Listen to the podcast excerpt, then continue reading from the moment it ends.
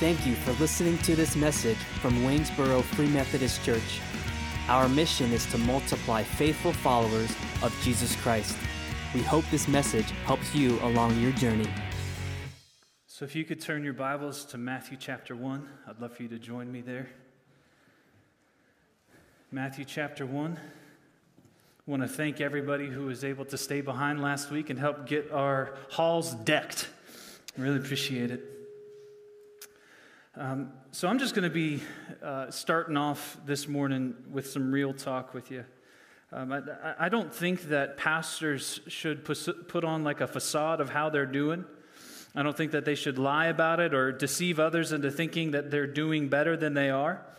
And so uh, I'm, I'm totally okay with uh, just authentically telling you what's going on in my heart and where I'm at with things. And um, like if you live life with Christ long enough, there's, there's something that you pretty much find out along the way. And that's that the Christian life has seasons with it, doesn't it?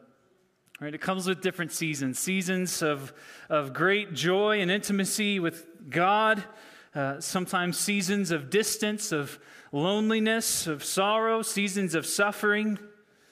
Right? We have all these different seasons in the Christian life. And, and there's sometimes a season where it seems like you just feel like you're going through the motions, right? Where, where you know you're doing what you're supposed to be doing you're not like wandering off from your faith. You're not uh, questioning everything, but you're just kind of doing what you got to do because you got to do it, or you're told to do it, right? And like, I think, I think if I keep talking that way, you, will kind of know what I'm talking about. Because when you know, you know, right? Like you, you know what it feels like when, when your relationship with Christ uh, is more of, of a, a routine than it is a ritual. Right? It's more of a um, just, just do it, check it off the list, and uh, got it done sort of thing, instead of actually like experiencing intimacy with Christ. And you know what's funny is, is we as Christians, we've developed like a, a Christian way to talk about those sorts of seasons, right? We, we were, I, I don't know if, I, uh, if how Martha feels about it, but we talk about ourselves like Marthas and Marys, right? I make a great Martha, oh, but I'm a terrible Mary, right? Like, we're, we're great at doing all the work, but we're terrible at sitting at the feet of Jesus, right? Like, we, we kind of joke about it too. Uh, I'm at a Martha stage right now. I'm in a, I'm in a Mary season right now. Uh, but, but, what's funny is I don't think we remember the fact that they also had a sibling named Lazarus who was dead, and Jesus had to come raise him from dead. They had to revive his soul. So it's like, well, I'm feeling like Lazarus right now, which is absolutely okay too.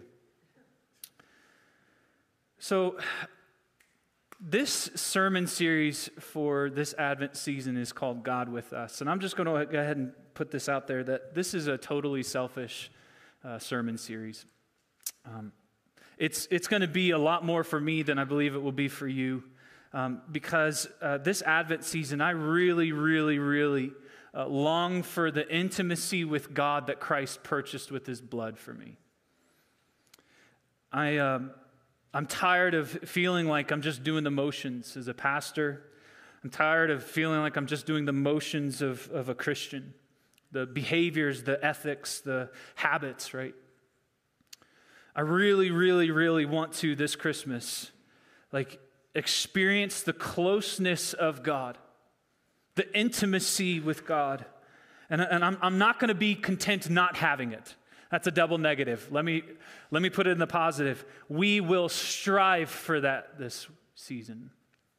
That's going to be our goal this Advent season is focusing on the personal, intimate relationship with the triune Godhead. And I, I believe that uh, if, it, if it's got to be for me, then it's also probably going to end up being for you too.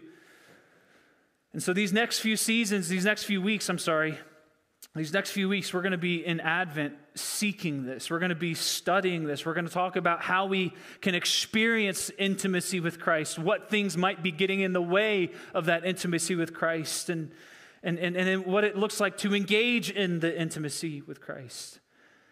Um, now, now, with that, you, you might just uh, think that, that, that how is this series even going to be related to Christmas, right? How is it related to Advent?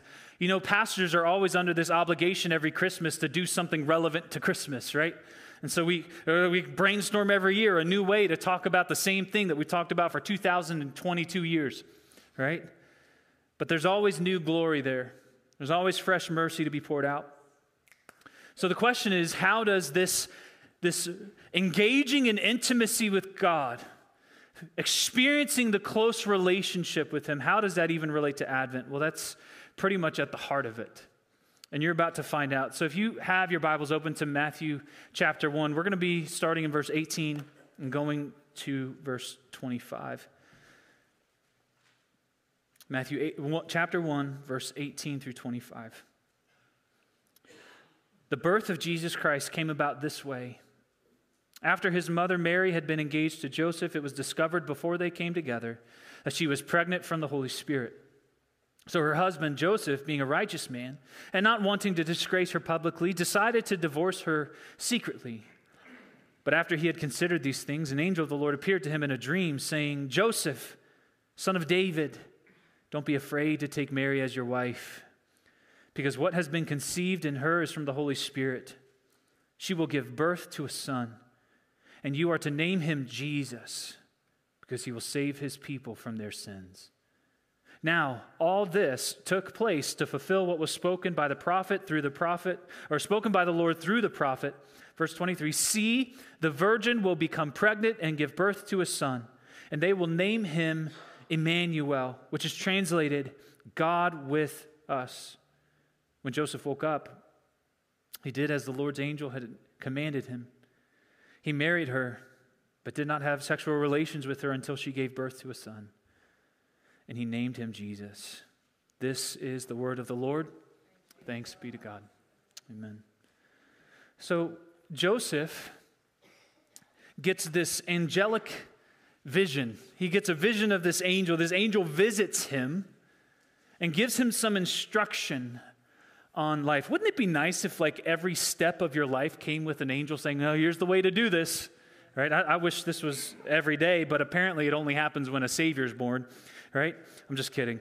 So we have this angelic instruction given to Joseph, and he's instructed to name him something, right? The name that the angel tells Joseph to give his son is what? Jesus, right? It's Jesus. And, and, and it actually even translates it for us. Jesus is Hebrew, actually really close to Joshua and, and Yeshua, right? In that sense. And, and, and, and do you know what it means? Well, no, Joshua, Jesus means the Lord will save. Yahweh saves.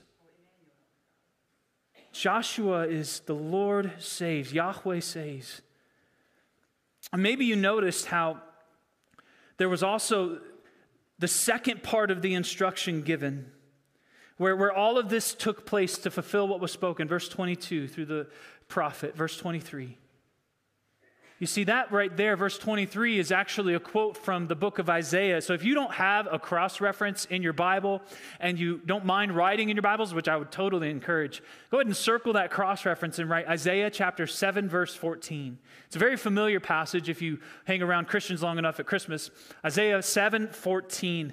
But I, I want to give you a little bit of context around how Isaiah uses it or how it's written in Isaiah so that you can understand it so that we're not just quoting out of the, out of the pocket. So, about 700 years before Jesus was even born, about 700 years, the, the, the, the tribe of or Israel was divided up into two different countries, technically. So you had the northern 11 tribes and then the southern tribe of Judah, right? And, and, and the northern 11 tribes made a pact with the totally pagan king of Assyria to come in and conquer and wage war against Judea, the southern tribe, Judah. And, and, and, and their king, Judah, uh, sorry, the king of Judah was Ahaz, and he was of the lineage of David. And so, this threat from the northern 11 tribes, plus the king of Assyria and all of his army coming in to conquer Judah, right? And Ahaz is terrified. Ahaz is fearful. And God comes to him in that space, and, and he tells Ahaz that, that, that they're not going to be conquered. He offers Ahaz a, a, a, free, like, give me, right? So, so he says to Ahaz, hey, I ask for a sign and I will give it to you. Ask for a sign to reassure your faith. It can be as high as the heavens, as deep as Sheol. Ask for a sign and I will give it to you. Like, who wouldn't want that? Well, King Ahaz, he says, No, I don't want to test God, which is actually disbelief. If God asks, gives you a, a give me sign, right, you take it, right? But instead of going to Yahweh, Ahaz goes to the king of Assyria and to the northern 11 tribes, and he tries to make a pact with them. You, know what God says back to Ahaz in chapter 7? This is literally the Advent passage, right? Verse 14. God says, Ahaz, you exhaust me. You don't want a sign? I'll still give you a sign, anyways. Here's the sign the virgin will conceive and bear a son, and you will call his name Emmanuel. And he will bo- be born into the poverty of his people, heir to a meaningless throne in a conquered land of Judah. You know what? That's exactly what we have 700 years later after Isaiah spoke to Ahaz or wrote about God's conversation with Ahaz we have the Virgin Mary miraculously conceiving a baby boy who was born in the Roman occupied land of Judah that had no Jewish king. And they were born in, this baby was born in like the lowliest place. He was born out back in a feeding trough for a bed. And this baby was to be the fulfillment of Ahaz's sign back in Isaiah 7, which means Matthew is connecting the coming of Jesus, the birth of Jesus, to that sign, meaning that Jesus isn't just simply another little baby boy to have a cute name. He is also to be named Emmanuel. Now, I don't know about you, like, um, there's a there's a full list of names that we have for God, right? Some of you pray to them in different, some of you even know them in the Hebrew, and you're like quoting Hebrew as you pray, and it's like, wow, you're impressive, right? Like, of the list of all the names that Scripture gives us for our God, like, like and, and even specific names for Christ Himself, like the Prince of Peace, the, the wonderful counselor. There's one name that I believe tops them all and that is Emmanuel. It's Emmanuel, which now, what do we say? What does Emmanuel mean? God with us. Jesus is to be known as God with us. So, why don't we just focus on that name for a little bit? Emmanuel. God with us. Three words that will change your life. First, we see God, Emmanuel, God. Remember what a name means scripturally? A name has uh, speaks of potential. It speaks of ability. It speaks of nature and mission. So, so when when they're giving the name to this baby of Emmanuel, this God, we're talking about the, this baby's nature, this, this baby's um, ability, its, its, its potential, right? That he's God with us. So that this is God. This is, this is scripture telling us that Jesus is God already, the Elohim of Elohim, God who is spirit, God who is sovereign and triune and transcendent and infinite and eternal and immutable and self existent and self sufficient and omniscient and omnipresent and full of mercy and grace and truth and love. It's like it's the same God whose like ruling scepter stretches the expanse of unmeasured space and who holds all things contained in that space together. And he declares over everything, all things are mine without exception. So, this angel telling Joseph that the child was going to be so unique, that he wasn't going to be like any other child born on earth, that he would be man, but that he would be God with us. This is the infinite, eternal God becoming infant. This is the transcendent becoming immanent. This is the maker becoming man. This is the uncreated creator becoming creation. The pre existent creator becoming a baby. So, already, what, what, we, what we can conclude about this little baby Jesus is that Jesus is God. Jesus is God. Now, we uh, say that, that as, that's a foundational truth that our first graders down in the hall can even remember. Jesus is God. My kids quote it all the time. But, guys, there's conversations that I'll have with skeptics, people who don't even trust God, who don't understand the nature of Jesus, and, and they're skeptical about Christianity with our unique belief in a Trinitarian monotheist or monotheism, right? And, and, and one, of, one of their arguments is always this that the Bible never actually outright says that Jesus is God. They often say this that, that Jesus never himself claimed to be God. Scripture never actually emphasized that he is God. Now, now maybe you're here today and you're real, maybe that's you, maybe you're that skeptical. Let me just put this in perspective. New Testament, first chapter, 23 verses in. And it's already saying that Jesus is to be known as God with us. I, I, I, bro, come on. Like, it's there.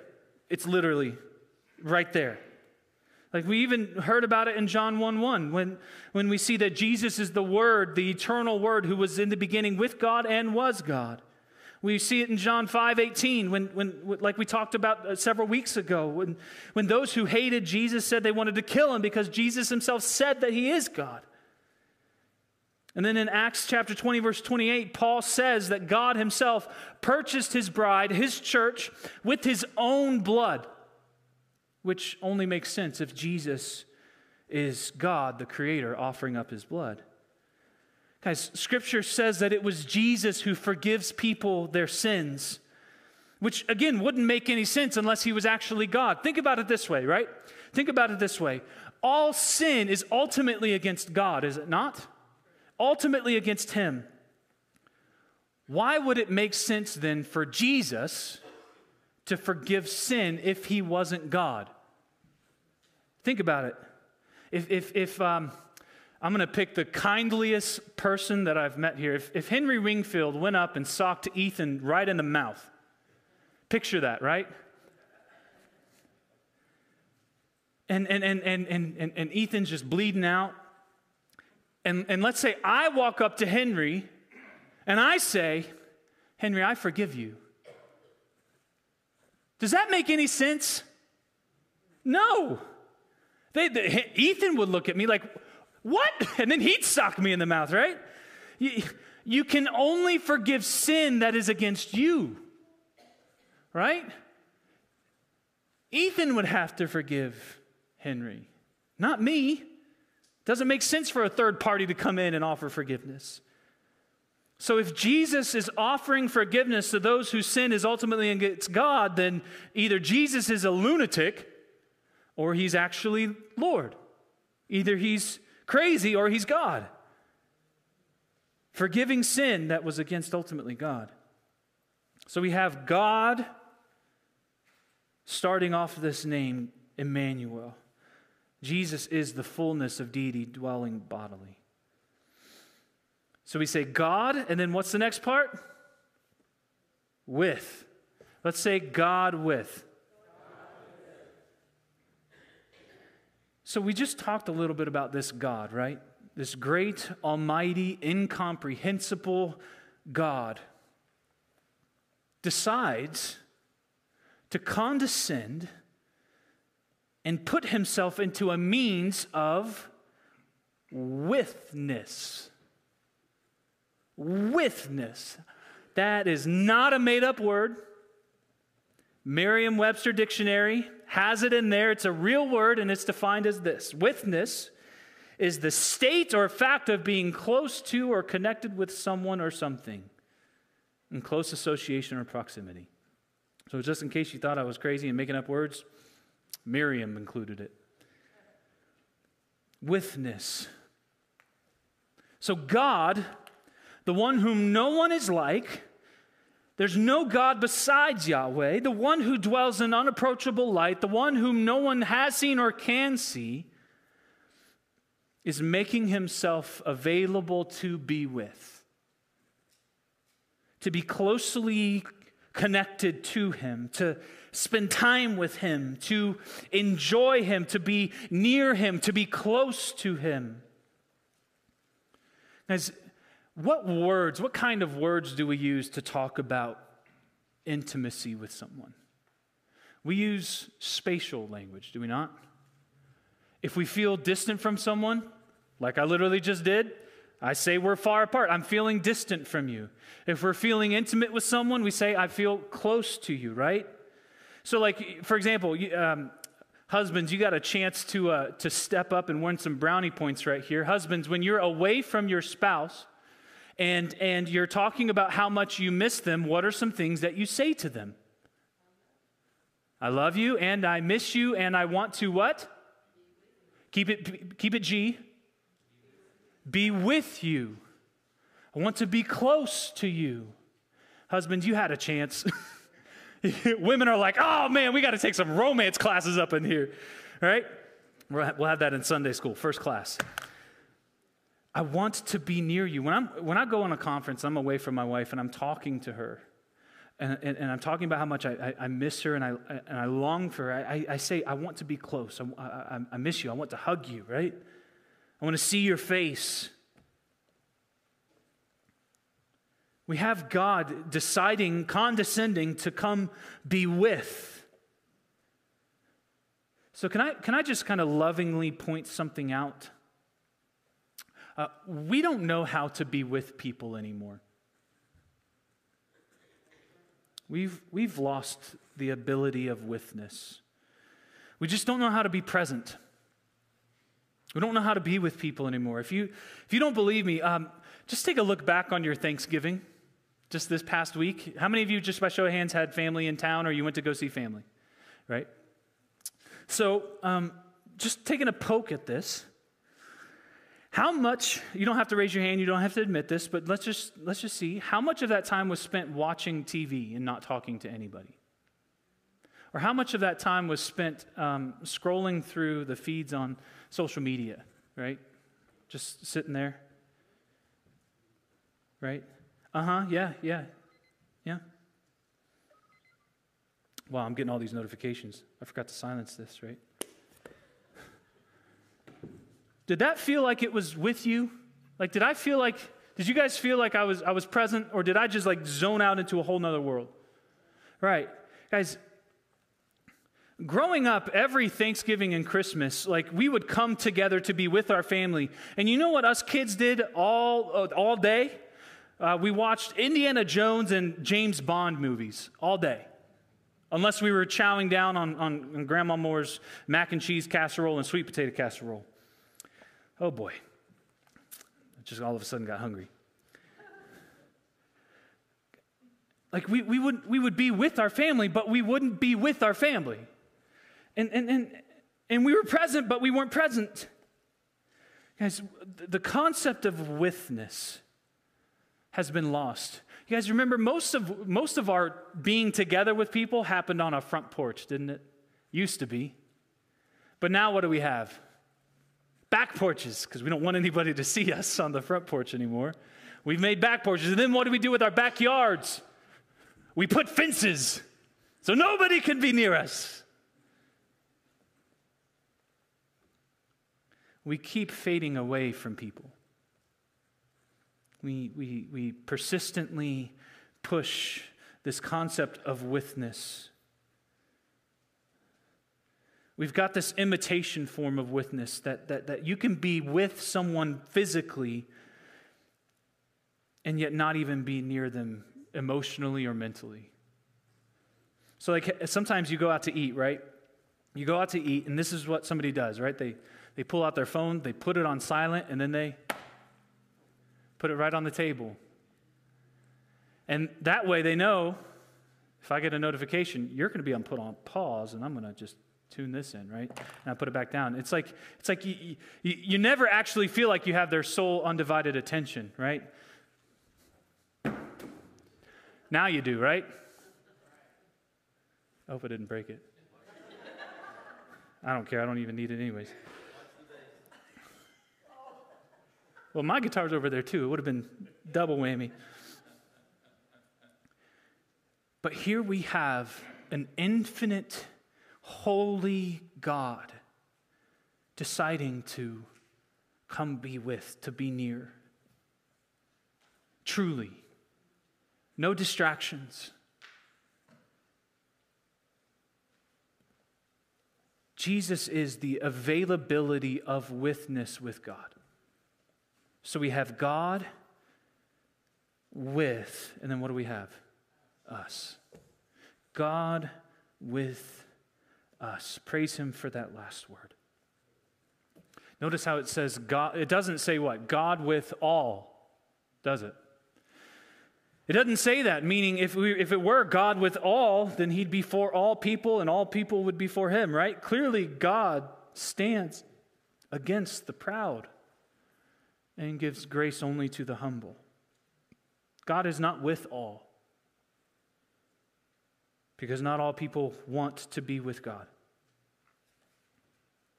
Not only that, it doesn't say God with them, does it?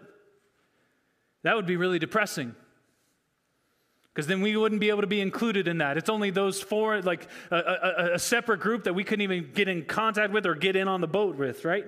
Like, no, it's not God with all, it's not God with them, it's God with us. See, this name symbolized the fact that God would demonstrate his presence with his people, with us. God with us. Like, really? Can you think about that for a second? Like, us? Like, if, if you know yourself well enough, that should, like, come across a little scandalous. If you know yourself well, if you know your heart well, if you know the, the, the spaces in your heart where there's enough sin that makes you uncomfortable, this infinite holy God with us, with, with, with, with us who are so prone to losing our way, with, with us who, who like too often lead lives that are just so contradictory to what we profess to believe. With, with us who, who are susceptible to, to temptation, with, with us who, who often can find attractive and alluring the very things that God declares as wrong and sinful and heartbreaking to him. Like us, who we like we still have fickle, unbelieving, doubting, sinful trees in his hearts. God with us? Really? Guys, scripture is very clear. The, the, the, the, the New City Catechism question this morning emphasize this. Guys, our, our sinfulness prevents us from withness with God. It prevents us from being able to dwell on God's holy hill, according to Psalm 15. Guys, if, if God came with the coming of a holy God to be with impure rebels doesn't mean life, it only means death. I mean, guys, up until Jesus, it was an absolutely terrifying thing to get into the presence of God, was it not? Like, if your sin wasn't perfectly atoned for as God had commanded and prescribed in His law, then being with God would mean death for you and for me. I don't think, I don't know if you guys know this, but in Exodus chapter 28, it talks about how high priests, right, those ones who were responsible for going into the Holy of Holies, the high priest would wear belts with bells on. They would wear vests with bells on. And, and as they entered into the holy place of God's presence, they would wear these things. And as they walked, you could hear them moving and jingling. You, uh, you know why they did that? Just in case that when they entered in and their sin wasn't perfectly atoned for, they'd hear the bells drop and then stop ringing. And then they would know, oh, we got to send someone else in there. Who's next? That guy's dead. His sin wasn't atoned for perfectly. Guys, I, I, I might be coming across like pretty trite and trivial. That is terrifying. We've lost the ability to see God as infinitely holy. God with us is terrifying news unless our sinfulness is perfectly atoned for. Now, did you know, did you notice that the angel's message to Joseph didn't just give Jesus the name Emmanuel, right? You remember what else we said? What else the name was to be given to this baby? It's Jesus. Not a boy, whoever did it. Oh, sorry, carousel. It's Jesus, right? That's the difference. He's not just known as Emmanuel, meaning God with us. He's also here known as Jesus, which means Yahweh saves. So we don't just have a terrifying God coming to be with us, we also have the God Himself coming to save us from our sin so that God can safely be with us and we can safely be with Him. You see, God with us is only good news for sinners if God comes also to atone for our sin. And you see, that's a, another part of the very character and mission and the ability of Jesus. He is God saving people from their sins so that God can be with us. Guys, God is the one who saves us so that God can be with us. And because of, of the, the perfect life of this baby boy born of this virgin, because of his sinlessness, because of his atoning sacrifice on the cross, his blood that was poured out, his body that was offered, his death, his resurrection, we are now offered the full presence of God without limitation, without any hindrance without any need to uh, add on to his sacrifice, without any additional sacrifice needed for any sin. No, you and I, we can now, because of Christ, freely enter into his presence. Guys, can you think about how jealous guys like Abraham or Moses or Aaron would be? Wait, no more bells?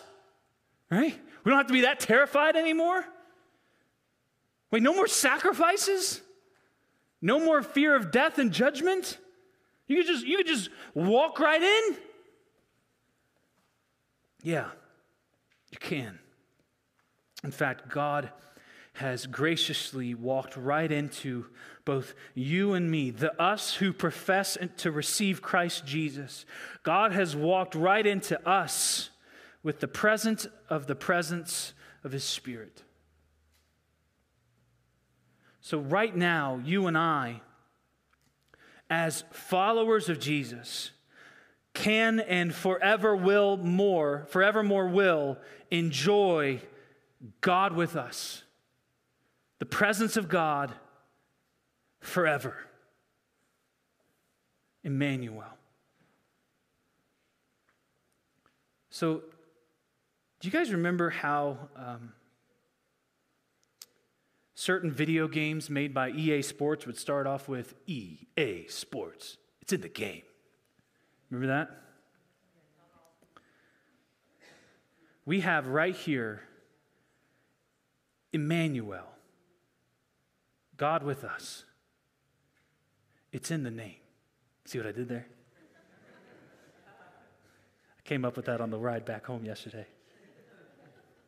So, so, so I'm not actually trying to distract us from anything Christmassy this Advent season. I actually believe that we're trying to get at the very heart of what Advent is supposed to be all about. It is the arrival of God with us, Emmanuel, which means we get his presence. We get him. We don't want anything else. We want him. It's literally in the name. Emmanuel. You know, uh, the, the, the Prince of Preachers, Charles Spurgeon, he said this about the name Emmanuel Emmanuel, God with us. It is hell's terror. Satan trembles at the sound of it. Let him come to you suddenly And do you but whisper that word, God with us? Back he falls, confounded and confused. God with us is the laborer's strength. How could he preach the gospel? How could he bend his knees in prayer? How could the missionary go into foreign lands? How could the martyr stand at the stake? How could the confessor own his master? How could men labor if that one word were taken away? God with us. It's eternity's sonnet, heaven's hallelujah, the shout of the glorified, the song of the redeemed, the chorus of the angels, the everlasting oratorio of the great orchestra of the sky. Jesus is sent to be God with us. So, do you, do you still feel the weight of that gospel? Do you, do you still feel how treasurable that is?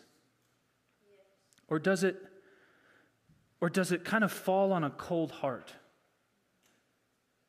Is it, is it getting to be kind of like old news to you? I mean, can't, can't you see just how far God has gone to be with you?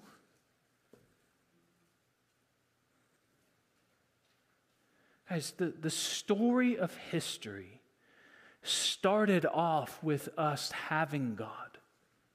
It started off with us enjoying Emmanuel, and our sin interrupted it. But the story ends with us getting him again forever. And from, from the beginning of the story to the end of the story, all along the way, this book describes exactly the lengths God has gone to to get you back.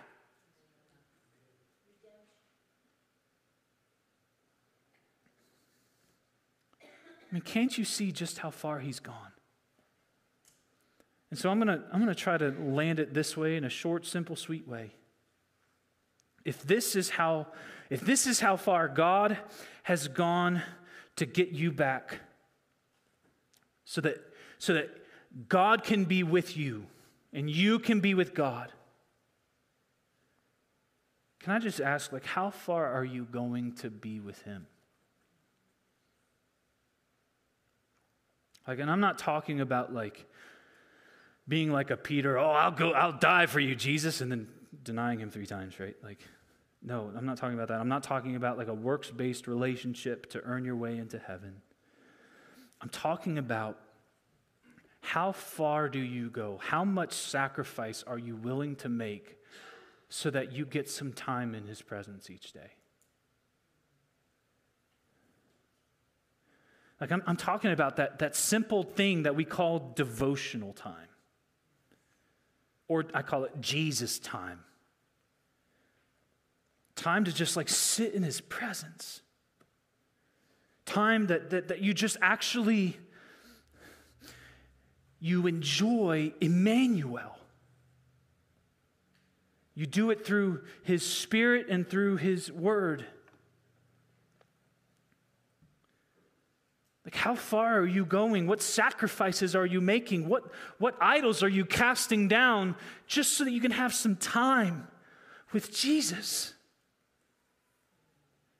So, like, how is your relationship with God? If I can be honest, the reason why I'm asking you and the reason why we're in this series is because of me. Because if I were to answer that question, I would say, I just feel really far away from Him.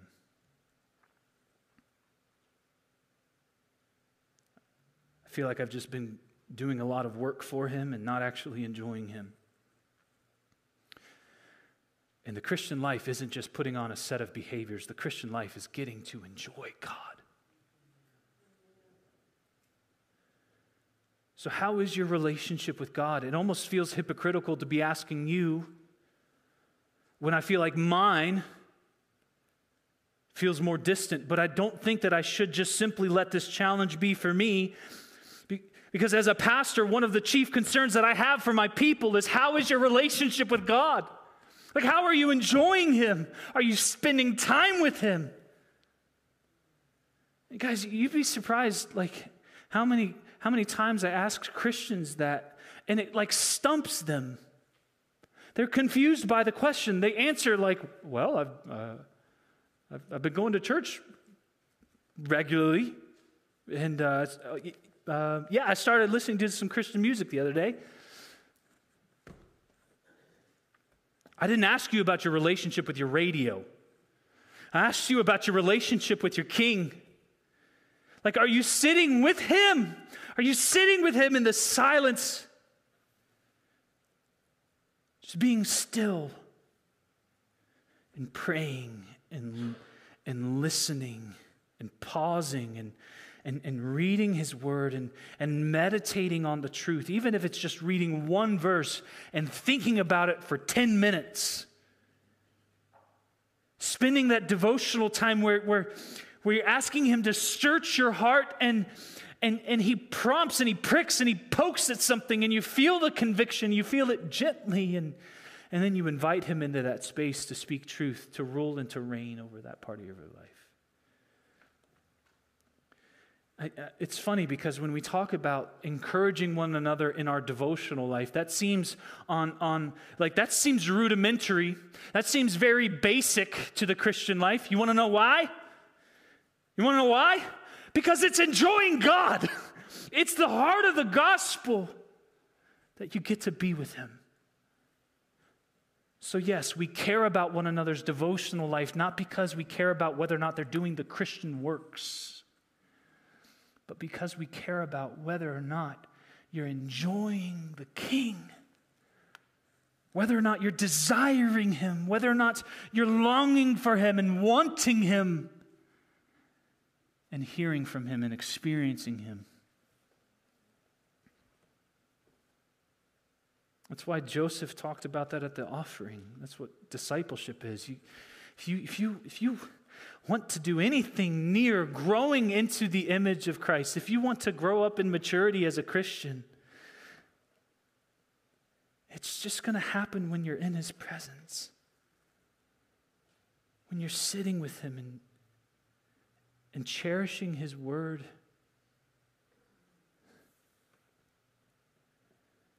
So, so this Advent, as, as trivial as it may seem, as rudimentary or fundamental and basic. Can I just challenge you? Can you just please spend some time with Jesus?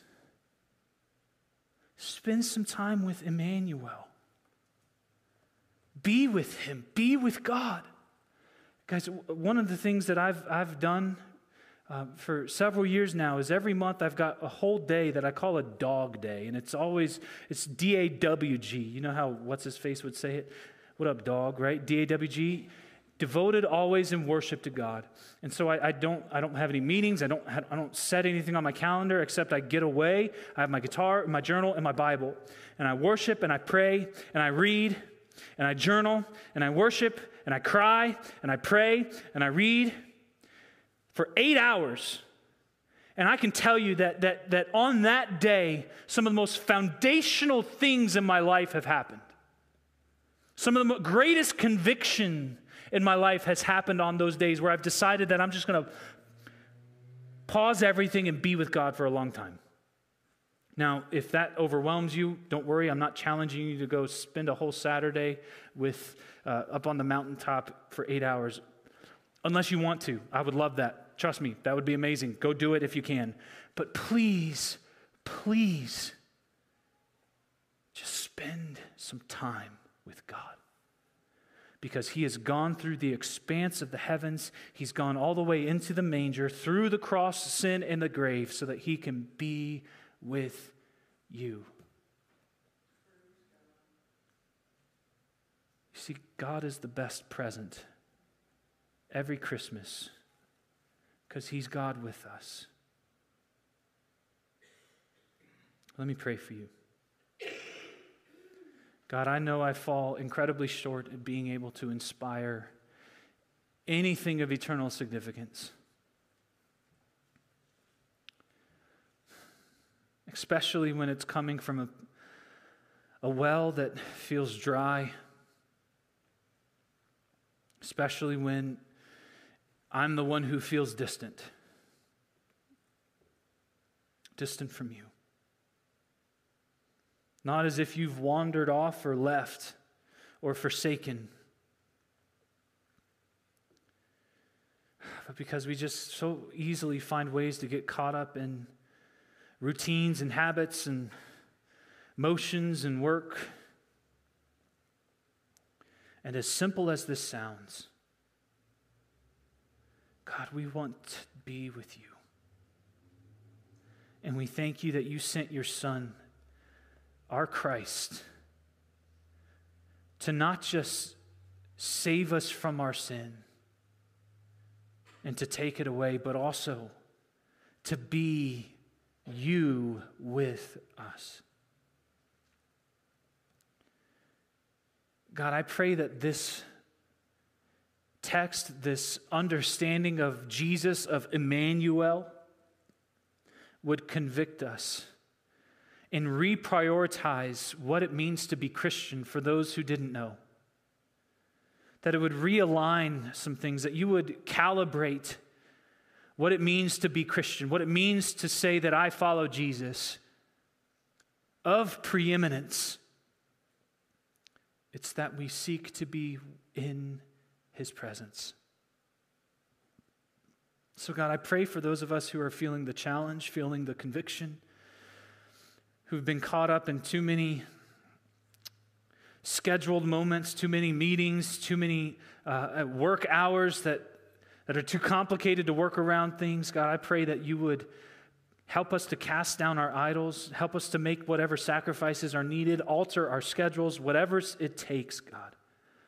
I pray, Jesus, that you would allow us this Advent season to experience the very thing that Jesus purchased with his blood. And that's our access to the presence of the immortal, immutable, holy, loving, gracious God. Would you allow our devotional life to be a cataclysmic moment, to allow, allow our times with you each day to be shaking the halls of our lives, so that as we seek you, we would find you. We thank you for this good news of Advent. We love you. We pray all this in Jesus' powerful name. Amen. If you guys would stand, I'd love to pray the benediction over you. Keep in mind some of the announcements that you heard at the very beginning about the warm shelter and uh, about our Christmas Eve service and, and things. But I'm going to pray over you the benediction that comes from number six, the high priestly prayer. And, and just notice, just notice about how it emphasizes, how it prays over intimacy with God. It says, May the Lord bless you and keep you. May the Lord make his face to shine upon you and be gracious to you. May the Lord turn his face toward you and give you peace, both now and in the world to come. And all God's people said, Amen. Amen. Love you guys. Have an incredible week. Be blessed. We hope this message helps you multiply faithful followers of Jesus Christ. For more information about our church, please visit waynesborofm.com.